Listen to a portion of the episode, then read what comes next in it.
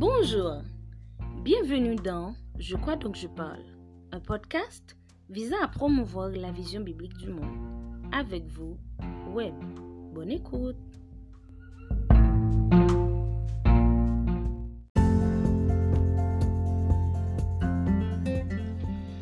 Salut à vous mon ami, c'est votre ami Wendell Benjamin Etienne Web.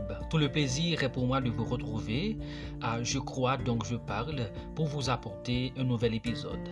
L'épisode que je m'apprête à vous présenter s'intitule John Wesley, l'éthique protestante du travail et le développement. Il s'agit d'un épisode extrêmement intéressant qui va vous permettre non seulement de cerner ce personnage, John Wesley, mais qui va vous aider aussi à développer une certaine vision biblique du développement. Bonne écoute et à tout à l'heure.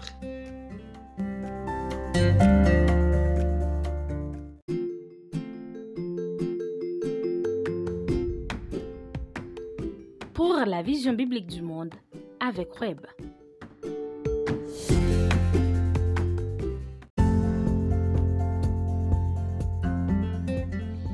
John Wesley, l'éthique protestante du travail et le développement. Né en 1703, il était le 15e d'une famille de 19 enfants, dont 9 survécurent au-delà de la petite enfance. Son père fut Samuel Wesley, prêtre anglican, et sa mère Suzanne Wesley. À l'âge de 9 ans, il s'est échappé de justesse et de manière miraculeuse d'un incendie criminel qui s'est produit dans le presbytère des profs où lui et toute la famille vivaient. N'est-ce pas le tison arraché du feu se nomma-t-il plus tard en référence à son sauvetage? À partir de cette douloureuse épreuve, Suzanne Wesley, femme pieuse et de discipline, était convaincue que Dieu avait un plan particulier pour l'enfant. C'est ainsi qu'elle le prenait particulièrement en charge, en passant plus de temps avec lui que les autres enfants et en l'instruisant méthodiquement dans la parole de Dieu. Voilà pourquoi beaucoup d'historiens pensent que Suzanne Wesley peut être considérée comme étant la première professeure de théologie pratique, de formation spirituelle et d'éducation chrétienne de l'homme. Nous connaissons cet homme comme étant celui qui parcourut 40 000 km à cheval pour répandre la bonne nouvelle dans sa génération. Il eut une carrière de prédicateur de 40 000 sermons en raison de 40 sermons par semaine. Nous connaissons aussi cet homme comme celui qui était contre la traite des esclaves, la corruption, au taux d'intérêt excessif pour les prêts accordés aux pauvres et sur les autres produits de base de la vie économique de la Grande-Bretagne au XVIIIe siècle et le trafic d'alcool. Il était pour la réforme pénitentiaire. Il combattait de toutes ses forces pour euh, de meilleures conditions de travail dans les factories. Il éduquait et nourrissait les pauvres. Il était un homme de méthode et de discipline. Après sa mort, pardon, 60 ans plus tard, alors que la France sombrait dans la terreur, l'Allemagne, l'Australie, l'Italie dans la Révolution, son pays, l'Angleterre, fut parmi les rares pays qui ne sombraient pas dans le chaos et la violence à cause de l'influence qu'il y eut. Il s'agit bien de John Wesley, le réformateur anglais et homme de réveil. Mais saviez-vous que John Wesley, à travers ses sermons, ses écrits et ses enseignements, a posé les bases de l'éthique protestante du travail? En d'autres termes, il a élaboré et véhiculé une vision biblique correcte de l'intendance ou de l'économie. Se basant sur les travaux de John Wesley, nous nous intéressons à la question suivante. À quel niveau les principes économiques peuvent-ils contribuer au développement des sociétés? D'abord, essayons brièvement de développer certaines notions clés pour nous intéresser enfin aux grandes maximes posées par John Wesley. Restez branchés et à tout à l'heure.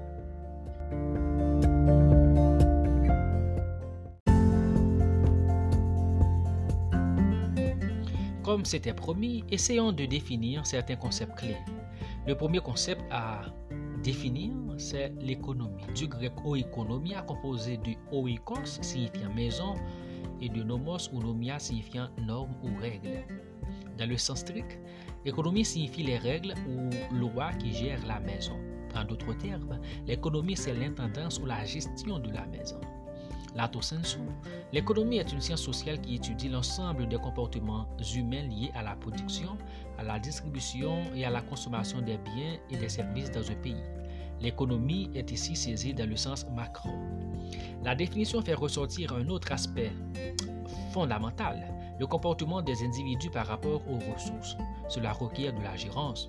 C'est dans cette optique que N. Gregory Menkes définit l'économie de la manière suivante. L'économie, c'est l'étude de la manière dont la société gère ses ressources. Dans ce contexte, la nécessité de l'intendance provient du fait que non seulement Dieu est le véritable propriétaire des ressources dont nous disposons, mais aussi le fait que celles-ci soient rares et les besoins que les hommes cherchent à assouvir sont illimités. Maintenant, comment peut-on définir un principe biblique économique? Principe biblique économique. Un principe biblique économique est une règle intemporelle décelée à travers les Écritures relative à la gérance des ressources ou à la richesse que Dieu confère à son peuple ou à ses serviteurs. Parmi ces principes, nous pouvons citer le principe du travail ou de l'industrie, le principe du respect de la propriété privée, le principe de la compassion, le principe de l'égalité et le principe de la justice. Dans le cadre de cet épisode, un principe est interchangeable à la notion valeur.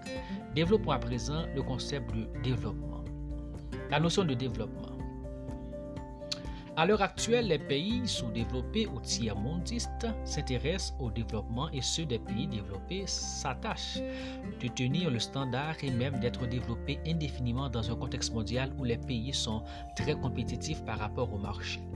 Sur le plan étymologique, la notion du développement vient de deux mots latins, à savoir de signifiant cessation, négation et velare couvrir, envelopper. C'est le fait de ne pas envelopper, de faire croître, de donner de l'ampleur. Le développement est une notion assez vaste. Dans cette veine, il importe de souligner qu'il y a une différence entre le développement et la croissance économique. Cette dernière notion, croissance économique, est une composante du développement pouvant être mesurée à partir de plusieurs indicateurs clés comme le produit intérieur brut, PIB, le produit national brut, PNB, l'indice de développement humain, IDH, etc. Bernard Brett définit le développement en ces termes.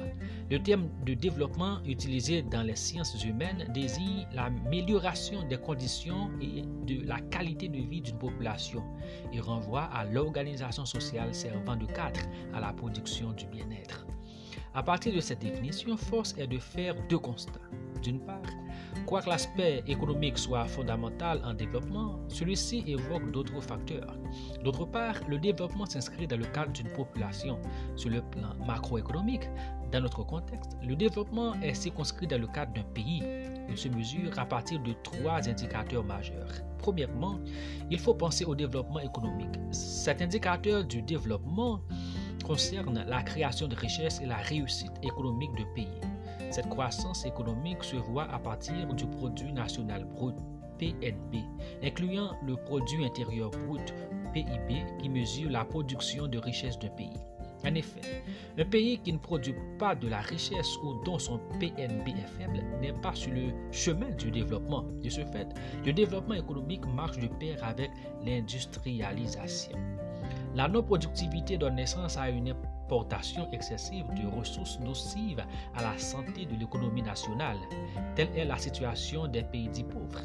Pour produire et augmenter des biens, il faut des compétences, des outils de travail modernes et sophistiqués. Pour y arriver, il faut nécessairement du capital. Cependant, la croissance économique doit être maîtrisée, sinon elle ne contribuera pas au développement d'un pays elle doit contribuer et viser le développement humain, d'où le deuxième indicateur, à savoir le développement social. L'aspect social tient compte de l'amélioration des conditions humaines, notamment des habitants. Il s'agit d'un indicateur clé car la croissance économique n'est pas synonyme de développement humain. Le bien-être de l'humain doit être pris en compte, c'est-à-dire les indicateurs sociaux s'articulent autour de la démographie, de la santé, de la nutrition, de l'éducation, etc. Le tout contribue à augmenter l'espérance de vie. C'est à ce niveau qu'on peut commencer à parler de développement durable. Voilà pourquoi dans les pays sous-développés, les inégalités sociales sont plus criantes que dans les pays développés, quoi selon la loi de les inégalités augmentent avec le développement avant de diminuer. Toutefois, l'indicateur de développement social met surtout en évidence la possibilité d'intégration de l'individu dans la société. Cette possibilité d'intégration vise non seulement la longévité de manière saine, mais aussi l'accession à la connaissance et à l'information et le fait de bénéficier des ressources assurant un niveau de vie décent. C'est à juste titre qu'on dit que le développement social se mesure à partir de critères ultimes, à savoir l'indice de développement humain, IDH. Voilà pourquoi, dans la logique de développement d'un pays intervient un troisième indicateur, l'écologie. L'écologie est au cœur des débats contemporains depuis la fameuse conférence de Stockholm en 1972 et de manière plus récente, la COP21, la conférence internationale sur le climat, Paris 2015. Elle devient une préoccupation mondiale, surtout par rapport au réchauffement climatique. Un pays qui veut connaître le développement doit se soucier des questions environnementales ou des changements climatiques. Dans le cas contraire, Max Saint-Laurent donne ce qui peut advenir en ces termes. Une croissance économique peu soucieuse de l'environnement aurait des conséquences désastreuses. L'être humain vit et agit sur l'environnement. Ses actions sont très souvent destructrices au profit d'un anthropocentrisme impitoyable et de l'égoïsme. Il s'agit de l'écocide. Voilà pourquoi le développement d'un pays s'accompagne d'une prise en charge de l'environnement dans la dynamique de l'équité intergénérationnelle. D'où la nécessité d'évaluer l'éthique protestante et les principes bibliques et économiques pour voir si leur respect garantit le développement d'un pays. Restez branchés, à tout à l'heure.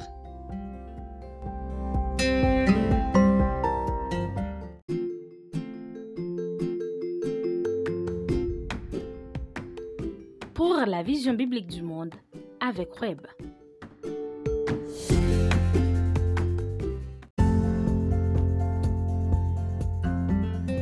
Maintenant, entrons dans le vif du sujet pour aborder l'éthique protestante du travail dans la perspective de John Wesley. Dao Meyer, essayant de comparer John Wesley au fameux sociologue allemand Max Weber, soutient. Bien que Weber soit encore aujourd'hui une icône dans le panthéon des sciences sociales, ce fut John Wesley, 1703 1791, l'homme de réveil et réformateur anglais qui résuma la quintessence de l'éthique protestante alors encore inconnue en un leitmotiv rassembleur et facile à saisir. Travaille aussi dur que tu peux, économise autant que tu peux, donne tout ce que tu peux. Il s'agit de triangles dont les côtés constituent trois maximes. Dans son serment sur l'emploi de l'argent, John Wesley a tenu les propos suivants. Quel chemin alors, je vous le redemande, pouvons-nous emprunter pour que notre argent ne puisse pas nous couler dans le tréfonds de l'enfer? Il n'y a qu'un seul chemin et il n'y en a pas d'autre sous les cieux. Si ceux qui gagnent tout ce qu'ils peuvent et épargnent tout ce qu'ils peuvent peuvent également donner tout ce qu'ils peuvent, alors plus ils gagnent, plus ils croissent en grâce et plus de trésors ils amassent dans les cieux. Fin de citation. Kenneth L. Crowder écrit L'intendance est au cœur du réveil wesleyen et John Wesley a estimé qu'elle fait partie des qualités requises à un disciple chrétien. C'était un thème constant dans ses prédications et dans ses expériences pratiques. Fin. Voyons à présent la première maxime de John Wesley. Gagne tout ce que tu peux. De la maxime gagne tout ce que tu peux, John Wesley encourage le respect de ce principe biblique fondamental, le travail. Il prône ainsi la formation du capital, ce que nous appelons aujourd'hui l'économie du marché. En évoquant cette maxime, il fait aussi ressortir le principe du respect de la propriété privée et la responsabilité que chacun doit assumer dans le corps social en vue de son bon fonctionnement. Dans cette dynamique de la formation du capital, l'homme doit se tenir devant Dieu comme un intendant responsable de la bonne gestion de la création. Il doit pouvoir travailler à l'image de son créateur qui ne cesse de travailler même après avoir été reposé de ses actes créateurs. En travaillant, l'homme affirme sa dignité et glorifie le Dieu de la création. L'éthique biblique est très ferme sur ce point.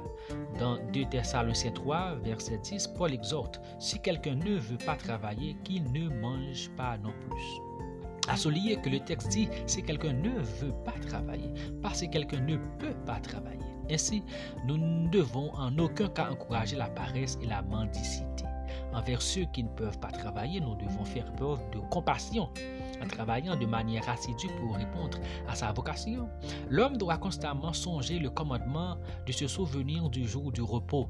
En d'autres termes, il ne doit pas idolâtrer le travail. Il doit plutôt s'épanouir dans son travail tout en évitant d'être pris au piège de la poursuite avide du succès jusqu'à briser sa relation avec Dieu, avec sa famille et autres. En tout, il doit viser la gloire de Dieu. Abraham Kipper écrit où que l'homme se trouve, quoi qu'il fasse, quelle que soit l'occupation de ses mains dans l'agriculture, le commerce ou l'industrie, ou de son esprit dans les arts ou la science, dans tout ce qu'il fait, il se tient constamment devant la face de Dieu. Il est entièrement au service de Dieu. Il doit strictement obéir à son Dieu et par-dessus tout, il doit viser la gloire de son Dieu. Fin. Voyons maintenant la maxime économise tout ce que tu peux. Ici, John Wesley encourage l'épargne ou tout simplement la sauvegarde du capital, à la manière de la fourmi. En épargnant, l'homme fait preuve de sagesse, de prudence, de grande responsabilité et surtout de prévoyance, ne sachant pas en réalité de quoi demain sera fait. Non seulement nous devons épargner pour faire face aux aléas de la vie et aux surprises de mauvais goût, mais également pour investir et multiplier son capital. En évoquant cette maxime, John Wesley ne prenait pas une course folle et effrénée vers la richesse, mais un mode de vie responsable surtout vis-à-vis de l'extravagance et l'opulence. Il ne s'agit pas d'une invitation à accumuler tout simplement des richesses. Toujours dans son sermon, dans son sermon pardon, sur l'emploi de l'argent, il souligne Épargne autant que vous pouvez en supprimant toutes les dépenses insensées qui ne servent qu'à satisfaire les désirs de la chair, la convoitise des yeux et l'orgueil de la vie. Ne gaspillez rien au nom du péché ou de la folie, que ce soit pour vous ou pour vos enfants. Une telle maxime prend aussi le contre-pied de l'hédonisme débridé de notre monde qui prône mangeons, buvons et réjouissons, car demain nous mourrons. Effectivement, nous mourrons un jour, mais si nous ne faisons que consommer sans épargner, nous scellons notre pauvreté. Dans Proverbe 21, verset 20, le sage nous dit De précieux trésors et de l'huile sont dans la demeure du sage, mais l'homme les engloutit. Fin de citation. Maxime 3 Donne tout ce que tu peux. Par cette maxime, John Wesley encourage la distribution, la redistribution de la richesse ou tout simplement le partage du capital. Appliquant lui-même ce qu'il prêchait et enseignait, l'histoire retient ceci de John Wesley. Étudiant à Oxford, il vivait avec 28 livres sterling par an. Lorsque ses revenus sont passés à 30 livres, il continua de vivre sur la base de ces mêmes 28 livres. Il a dit aux gens que si à sa mort il avait plus de 10 livres en sa possession, il pourrait le traiter de voleur. Vous pouvez vous dire peut-être que le prédicateur a un peu exagéré ou il a fait vœu de pauvreté. John Wesley est souvent appelé prédicateur des pauvres. En réalité, Wesley maîtrisait la logique de l'intendance biblique ou tout simplement du don. Il ne nous pas à vivre comme il a lui-même vécu dans la modestie. L'essentiel est de pouvoir donner en retour de ce que nous avons reçu de Dieu, c'est-à-dire avoir un grand cœur pour soutenir les faibles, ceux qui ne peuvent pas travailler et tous ceux qui sont dans le besoin. Dans le même sermon, il poursuit. L'argent est un excellent cadeau de Dieu qui répond à des finalités les plus nobles. Entre les mains de ses enfants, il sert de nourriture pour les affamés, de boissons pour les assoiffés, de vêtements pour ceux qui sont nus. Il donne aux voyageurs et l'étranger un abri où reposer la tête. Grâce à lui, nous pouvons suppléer le mari de la veuve et le père de l'orphelin.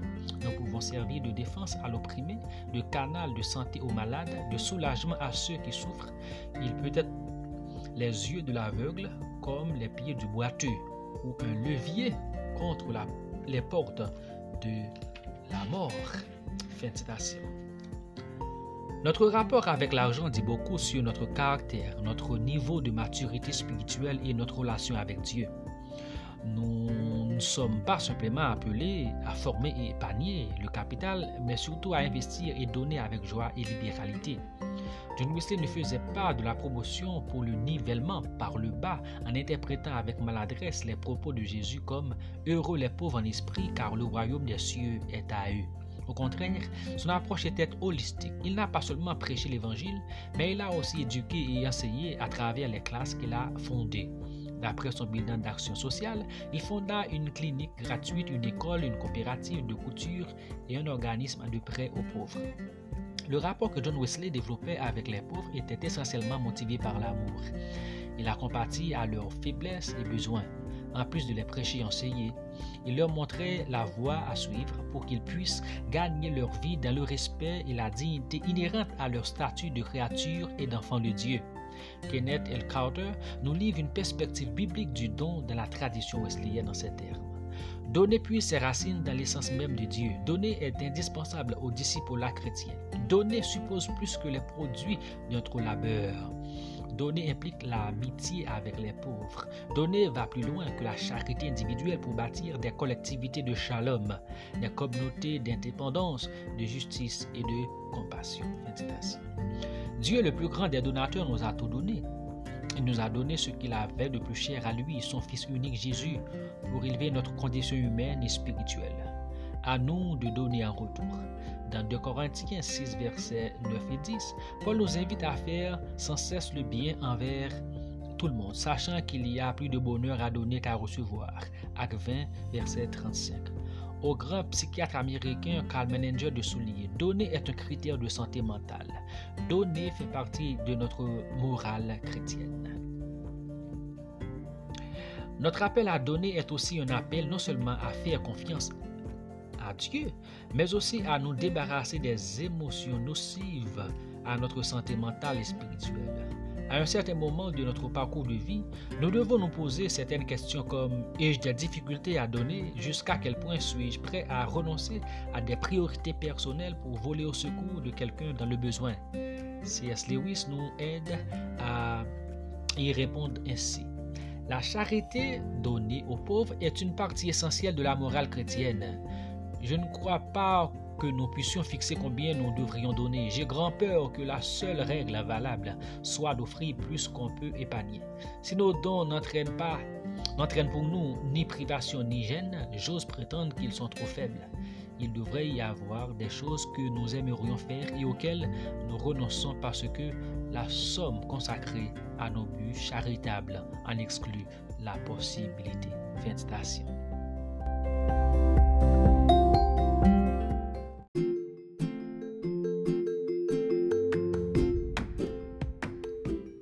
la vision biblique du monde avec Web.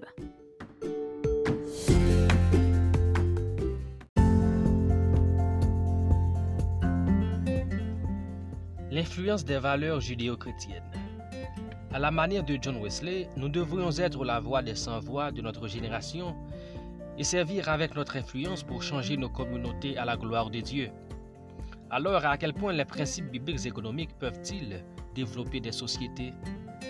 En plus de John Wesley comme chrétien, Max Weber, lui qui n'était pas chrétien, dans son ouvrage intitulé L'éthique protestante et l'esprit du capitalisme, a démontré que l'esprit du capitalisme moderne a une certaine affinité avec l'éthique protestante calviniste américaine. Cette forme de capitalisme repose du même coup sur une rationalité dans l'utilisation des ressources il est parvenu à la conclusion que la réforme protestante n'est pas la cause première du capitalisme. Toutefois, elle a fourni le cadre des idées, des valeurs responsables pour sa modernisation.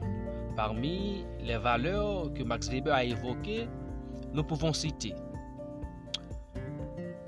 la ponctualité, l'ordre, l'honnêteté, la poursuite de l'excellence, la haine du temps perdu à cause de la socialisation, des barvadages, du sommeil, du sexe et du luxe, la gestion rentable et rationnelle du temps, l'envie pour le progrès, l'amour du travail acharné pour lui-même, l'attention à l'utilisation la plus productive des ressources représentées par le profit, l'aversion pour le plaisir spontané et la croyance un appel.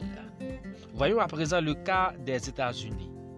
Les États-Unis, en toute vraisemblance, c'est un pays fondé sur des valeurs bibliques ou judéo-chrétiennes, notamment sur certains principes bibliques économiques comme le travail, la liberté, la justice et le respect de la propriété privée. Le peuple américain est reconnu pour son sens du travail. Ce sens est dans une certaine mesure dû au respect de ces principes croire que le peuple américain ne soit plus ce qu'il était en termes du respect de la morale chrétienne, L'organisation des grands pouvoirs de l'État, par exemple, laisse entrevoir une juste compréhension de la nature déchue des humains. Ce peuple est aussi connu pour sa générosité, plus précisément son sens de partage ou de compassion. Voyons maintenant le cas de certains pays européens. Certains pays de l'Europe ont connu un certain niveau de développement grâce au respect des principes bibliques économiques, soit par l'influence du protestantisme, comme l'Écosse, la Suisse, surtout sous l'influence des travaux considérables de Jean Calvin à Genève en Suisse, soit par celle du catholicisme comme la Belgique. Toutefois, nous ne devons pas oublier à quel niveau le roi belge Léopold II a utilisé la Bible bien l'Église comme tremplin pour asseoir l'esclavage, notamment dans la République démocratique du Congo. Donc le fait d'utiliser la Bible, le fait d'utiliser avec maladresse dans un esprit pervers l'Évangile pour réduire des individus en esclavage, ça, c'est à condamner avec la plus grande fermeté. Par contre, quoique les morales religieuses, peu importe leur genèse, influencent le comportement et le développement des pays, il est tout à fait de bon ton de passer en revue la situation de certains pays développés sans nécessairement une base de morale chrétienne.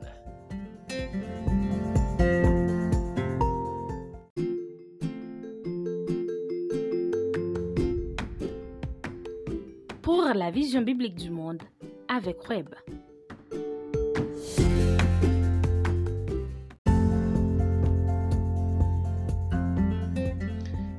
Sans nécessairement une base morale chrétienne.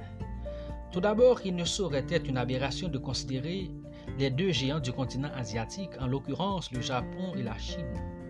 Du point de vue religieux, la Chine est plus influencée par le bouddhisme, bien qu'il y ait de plus en plus une certaine influence du christianisme, surtout par rapport à la mythologie moderne. Le Japon, quant à lui, est surtout influencé par le shintoïsme. La Chine est aujourd'hui considérée comme la deuxième puissance économique mondiale et tacle les États-Unis pour en devenir la première. Le Japon, avec un territoire exigu soumis à de sérieuses contraintes climatiques, un archipel formé de 6800 îles, occupe aussi une place importante sur l'échiquier économique mondial. Donc la Chine et le Japon sont des pays développés non nécessairement influencés par la religion chrétienne. Toutefois, nous ne pouvons écarter la possibilité qu'ils ont aussi appris de l'Occident chrétien. La Russie, plus ou moins d'idéologie socialiste, euh, comme la Chine, de tendance communiste, autrefois l'URSS, soumis au régime communiste, n'est pas strictement soumis au respect des principes bibliques économiques. Pourtant, elle est aujourd'hui classée parmi les pays émergents du monde et pays de puissance nucléaire comme les États-Unis et la Chine. Toutefois, nous ne pouvons ignorer la forte présence de l'Église orthodoxe dans ce pays. C'est aussi le même constat pour l'Inde, pays émergent influencé et soumis au respect des principes de l'hindouisme. Limite. Les principes généraux relatifs à l'économie qu'évoque la Bible méritent d'être cernés, pesés et sous-pesés pour une actualisation de qualité. Chacun de ces pays donnés dans des contextes particuliers reflète la volonté du Dieu créateur pour ses créatures, notamment pour un pays pris comme un ensemble organisé et fondé inéluctablement sur des principes et une forme d'administration. La croissance économique dans toutes ses dimensions étant au cœur des activités multiples d'un pays est un indicateur incontournable au développement de celui-ci. Cependant, elle n'est pas le seul facteur, ni non plus synonyme de développement. L'applicabilité des principes bibliques de tout ce qui précède, sans accuser la Bible de soutenir un système économique quelconque, à mon avis, le respect de ces principes valeurs relatifs à l'économie garantit le développement de pays, qu'il s'agisse du travail, de la justice et autres. Il ne saurait être ni allergique ni un handicap au développement de quel que soit le pays. Le respect engendre forcément des conséquences positives et fructueuses. Il suffit de les appliquer avec sagesse. De nos à travers ces maximes, nous fournit des pistes pertinentes pouvant nous aider à être plus intentionnels dans nos efforts de guérir les sociétés. Son cadre de réflexion est une preuve irréfutable de la pertinence des valeurs judéo-chrétiennes découlées de la Bible.